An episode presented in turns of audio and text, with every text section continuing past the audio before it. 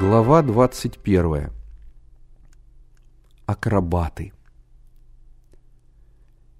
Минут через 30 Миша вышел от Журбина и побежал во двор. Большая толпа смотрела представление бродячей труппы. Выступали акробаты, мальчик и девочка, одетые в синее трико с красными кушаками. Бритый мужчина тоже в синем трико кричал им «Алле!». Здорово они перегибаются. Особенно девочка. Тоненькая, стройненькая, с синими глазами под загнутыми вверх ресницами.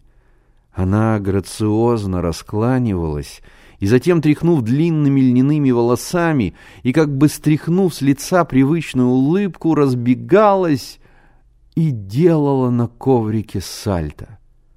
В стороне стоял ослик, запряженный в тележку на двух велосипедных колесах. На тележке под углом были закреплены два раскрашенных фанерных щита.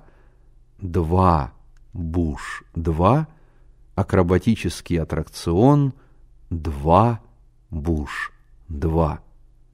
Ослик стоял смирно, только косился на публику и смешно двигал длинными ушами. Представление кончилось.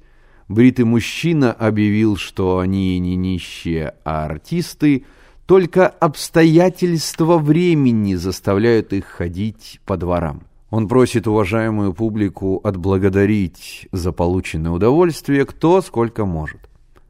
Девочка и мальчик с алюминиевыми тарелками обходили публику. Из окон им бросали монеты, завернутые в бумажки. Ребята подбирали их и передавали акробатам. Миша тоже подобрал бумажку с монетой и ждал, когда к нему подойдет девочка. Она подошла и остановилась перед ним, улыбаясь. Миша растерялся и стоял, не двигаясь. «Ну?» Девочка легонько толкнула его тарелкой в грудь. Миша спохватился и бросил бумажку в тарелку. Девочка пошла дальше и, оглянувшись, засмеялась. И потом, когда окруженные толпой акробаты пошли со двора, девочка в воротах опять оглянулась и снова рассмеялась. Кто-то ударил Мишу по спине. Он обернулся. Возле него стояли Шура, Генка и Слава. «Что тебе сказал Журбин?» — спросил Шура. «Вот, читайте». Миша разжал кулак и развернул листок. «Что такое?» В смятой бумажке с косыми линейками лежал гривенник. Так и есть. Он по ошибке отдал девочке записку Журбина. «Он тебе всего-навсего гривенник дал?» — насмешливо протянул Шура. Миша выскочил из ворот и помчался в соседний двор. Акробаты уже заканчивали представление. Когда девочка начала обходить публику, Миша подошел к ней, положил в тарелку гривенник и смущенно пробормотал: «Девочка, я тебе по ошибке дал не ту бумажку. Верни мне ее, пожалуйста. Это очень важная записка». Девочка рассмеялась: «Какая записка? А почему у тебя шрам на лбу?» «Это тебя не касается», — сухо ответил Миша. «Это мне бандиты сделали. Верни мне записку». «Ты, наверное, драчун?» «Отдай мне записку», — мрачно повторил Миша.